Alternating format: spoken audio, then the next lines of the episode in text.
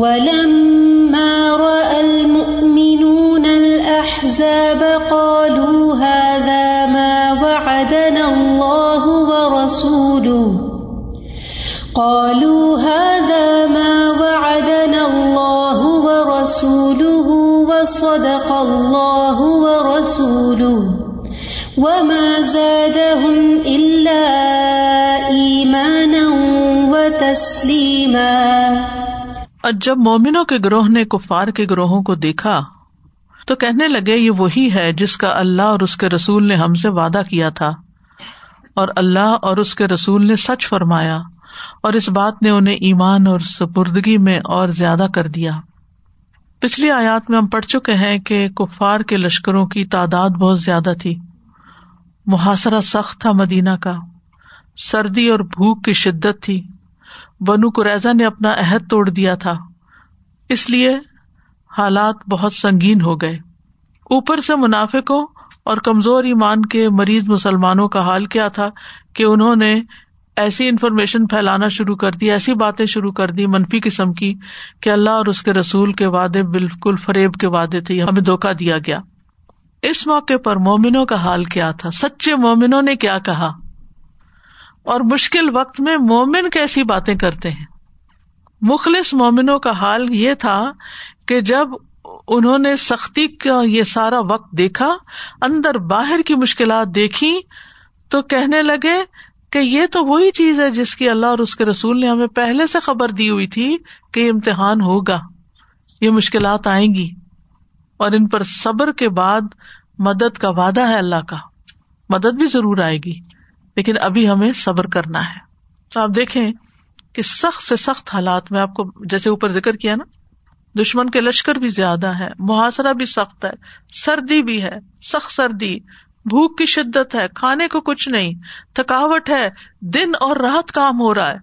یعنی خندق رات کو بھی کھودی جاتی تھی، دن کو بھی کھودی جا رہی ہے۔ جن لوگوں کے ساتھ معاہدہ تھا، انہوں نے معاہدہ توڑ دیا ہے۔ اور منافقین طرح طرح کی افواہیں پھیلا رہے ہیں۔ غلط قسم کی باتیں کر کے حوصلے توڑ رہے ہیں۔ یعنی یو نیم اٹ کے کون سی مشکل، جذباتی طور پر، جسمانی طور پر، روحانی طور ہر اعتبار سے مشکل ہے۔ ایسے میں جو سچے ایمان والے ہیں وہ پھر بھی پرسکون ہے وہ کہتے ہیں یہی تو ہے جس کا اللہ نے وعدہ کیا تھا کہ مشکل آئے گی، مشکلات ہوں گی۔ ہم سب کو بھی اللہ نے قرآن مجید میں خبردار کیا ہے۔ ولا نبل ون کم بشئی امن الخوفی ول جو و نقص من المبالی ول انفسی و ثمرات ہم ضرور آزمائیں گے تمہیں۔ یعنی ہر ایمان والے کی آزمائش ضرور ہوگی۔ یہ اللہ تعالیٰ نے ہمیں بتا دیا ہے۔ کسی کی کسی طرف سے، کسی کی کسی طرف سے، کسی کے اوپر زیادہ، کسی کے اوپر کم امتحان آئیں گے۔ تو جب امتحان آ جاتا ہے، کوئی مشکل آ جاتی ہے، تو مومن صبر کے ساتھ کیا کہتا ہے؟ یہ تو اللہ تعالیٰ نے ہمیں پہلے سے ہی بتایا ہوا کہ یہ ہوگا۔ یہ تو زندگی میں ہونا ہی تھا۔ ایسی چیزیں تو ہوں گی۔ کیونکہ جب ہم نماز روزہ کر لیتے ہیں، صدقہ خیرات کر لیتے ہیں یا کوئی اچھے کام کر لیتے ہیں، اس کے بعد ہم پہ کوئی مشکل آ جاتی ہے، تو ہم کہتے ہیں یہ کیوں ہو گئی؟ ہم تو نماز بھی پڑھتے ہیں، ہم تو کوئی غلط کام نہیں کرتے، ہم تو ذکر بھی کرتے ہیں، صدقہ بھی کرتے ہیں، پھر یہ کیوں مشکل آ گئی؟ وہ کیوں نہیں کرتے؟ وہ کہتے ہیں، یہ تو اللہ نے بتایا تھا کہ اس زندگی میں تو مشکلات آئیں گی، لہٰذا وہ اس پر صبر کرتے ہیں اور اجر کی توقع رکھتے ہیں اور اللہ اور اس کے رسول کو سچا کہتے ہیں۔ وہ اللہ و رسول اللہ اور اس کے رسول نے سچ فرمایا۔ اور مشکلات ان کے ایمان اور سپردگی یا تسلیم میں، سر تسلیم خم کرنے میں اور اضافہ کر دیتے۔ یعنی جب مشکلات آتی ہیں تو ان کا ایمان اور بڑھ جاتا ہے۔ اب ہمیں اپنا جائزہ لینا چاہیے کہ جب کوئی مشکل آتی ہے، جب کوئی تکلیف پیش آتی ہے، تو ہمارا اللہ پر کتنا توکل ہوتا ہے، کتنا بھروسہ ہوتا ہے۔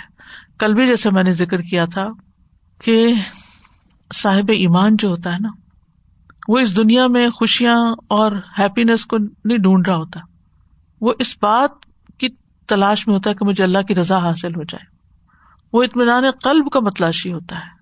کہ ہر حال میں میرا دل راضی رہے۔ اور اس کو یہ پتا ہے ولل آخرت خیر اللہ کا من اللہ کہ تمہارے لیے آخرت اس زندگی سے بہتر ہے۔ وہ آخرت کے لیے سب کچھ جمع کر رہا ہوتا ہے۔ آخرت میں اجر پانے کے لیے صبر کر رہا ہوتا ہے۔ اور اس طرح مشکلات کو آسانی سے سہ جاتا ہے۔ لیکن ایک غیر مومن جو ہوتا ہے، وہ اس وقت صبر نہیں کرتا۔ وہ اس وقت بسوسوں کا شکار ہو جاتا ہے۔ اس وقت شیطان اس پہ حاوی ہو جاتا ہے۔ اور پھر وہ سخت پریشان ہو جاتا ہے، اللہ کو بھی ناراض کر بیٹھتا ہے اور حاصل کچھ بھی نہیں ہوتا۔ تو ہمیں عام دنوں میں جب اچھے دن ہوں تو اپنے ایمان کو نرش کرتے رہنا چاہیے۔ ایمان بڑھتا رہے، تاکہ کوئی مشکل آئے تو اس کو برداشت کرنا آسان ہو جائے۔ ولم مارا المنون الحضاب اور جب مومنوں نے ان لشکروں کو دیکھا یعنی کفار کے لشکروں کو، تو کہنے لگے یعنی لشکروں سے مراد وہ لشکر ہیں جو متحد ہو کے نبی صلی اللہ علیہ وسلم کے خلاف نکلے تھے۔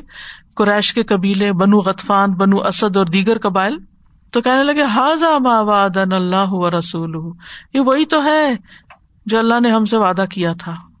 سورت البقرا میں آتا ہے نا، ام حسب تم انتد خل الجنت ولما یاتکم مثل الذین خلو من قبلکم مستهم البأساء والضراء وزلزلوا حتى يقول الرسول والذین آمنوا معه متى نصر اللہ؟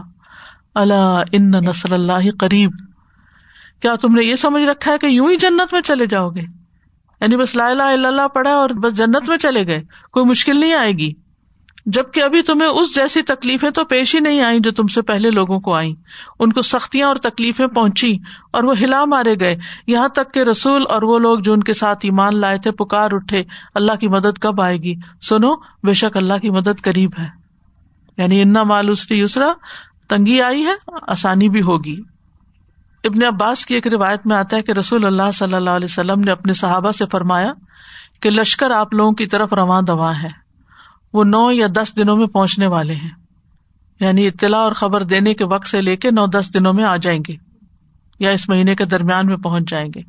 تو جب انہوں نے دیکھا کہ جو نبی صلی اللہ علیہ وسلم نے ٹائم بتایا تھا اس پر آ گئے ہیں، تو وہ لشکر دیکھ کے گھبرائے نہیں، ان کا کہ یہ تو پہلے سے ہمیں بتا دیا گیا تھا کہ آئیں گے۔ یہ تو ہو گیا وہ جو کہا گیا۔ وہ اللہ و رسول اور اللہ اور اس کے رسول نے سچ فرمایا۔ اور منافقین نے کیا کہا؟ اللہ اور اس کے رسول نے ہمیں دھوکا دیا۔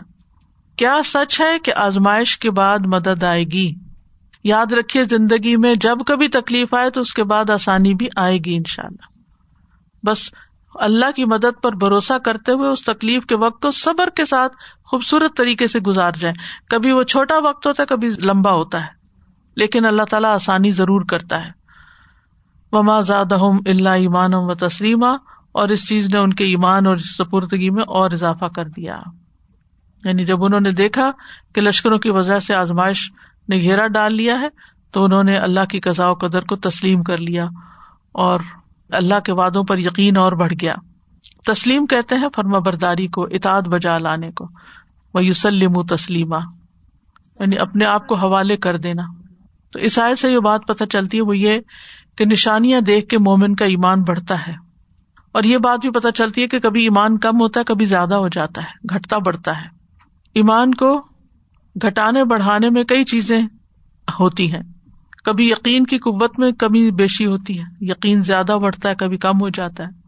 کبھی عمل اچھا ہوتا ہے تو ایمان بڑھتا ہے، نیکی کرتے ہیں، حج کر کے آتے ہیں آپ کا ایمان کہاں سے، کہاں پہنچ چکا ہوتا ہے۔ آپ کسی علم کی مجلس میں شریک ہوتے ہیں تو آپ کا ایمان بڑھ جاتا ہے۔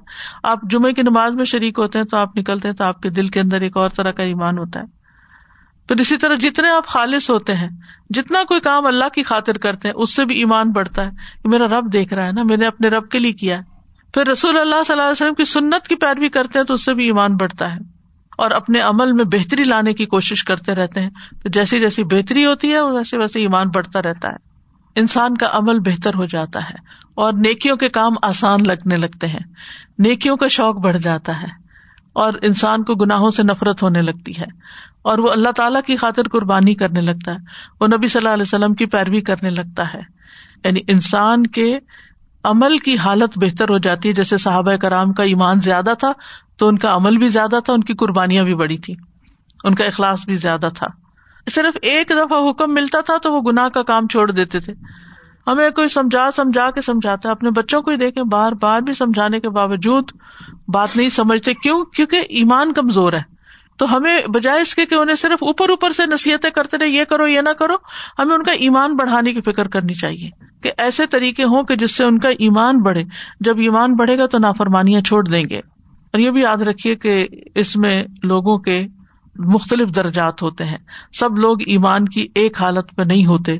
کچھ لوگ بوجھل دل، بھاری پن کے ساتھ کوئی کام کرتے ہیں، کسی حکم پر عمل کرتے ہیں، اور کچھ لوگ چاق و چوبند، شرح صدر کے ساتھ، خوشی کے ساتھ فوراً آگے بڑھ جاتے ہیں۔ سابقون سابقون، آگے آگے نکل جاتے ہیں۔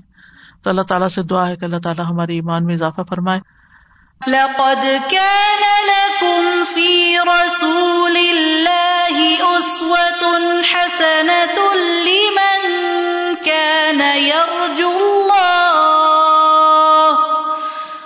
لمن كان يرجو الله واليوم الآخر وذكر الله كثيرا ولما رأى المؤمنون الأحزاب قالوا قالوا هذا ما وعدنا الله ورسوله وصدق الله ورسوله وما زادهم إلا إيمانا وتسليما واخر داوانا ان الحمد للہ رب العالمین سبحان اللہ و بحمد کا اشد اللہ اللہ اللہ انت استخر کا و السلام علیکم و رحمۃ اللہ وبرکاتہ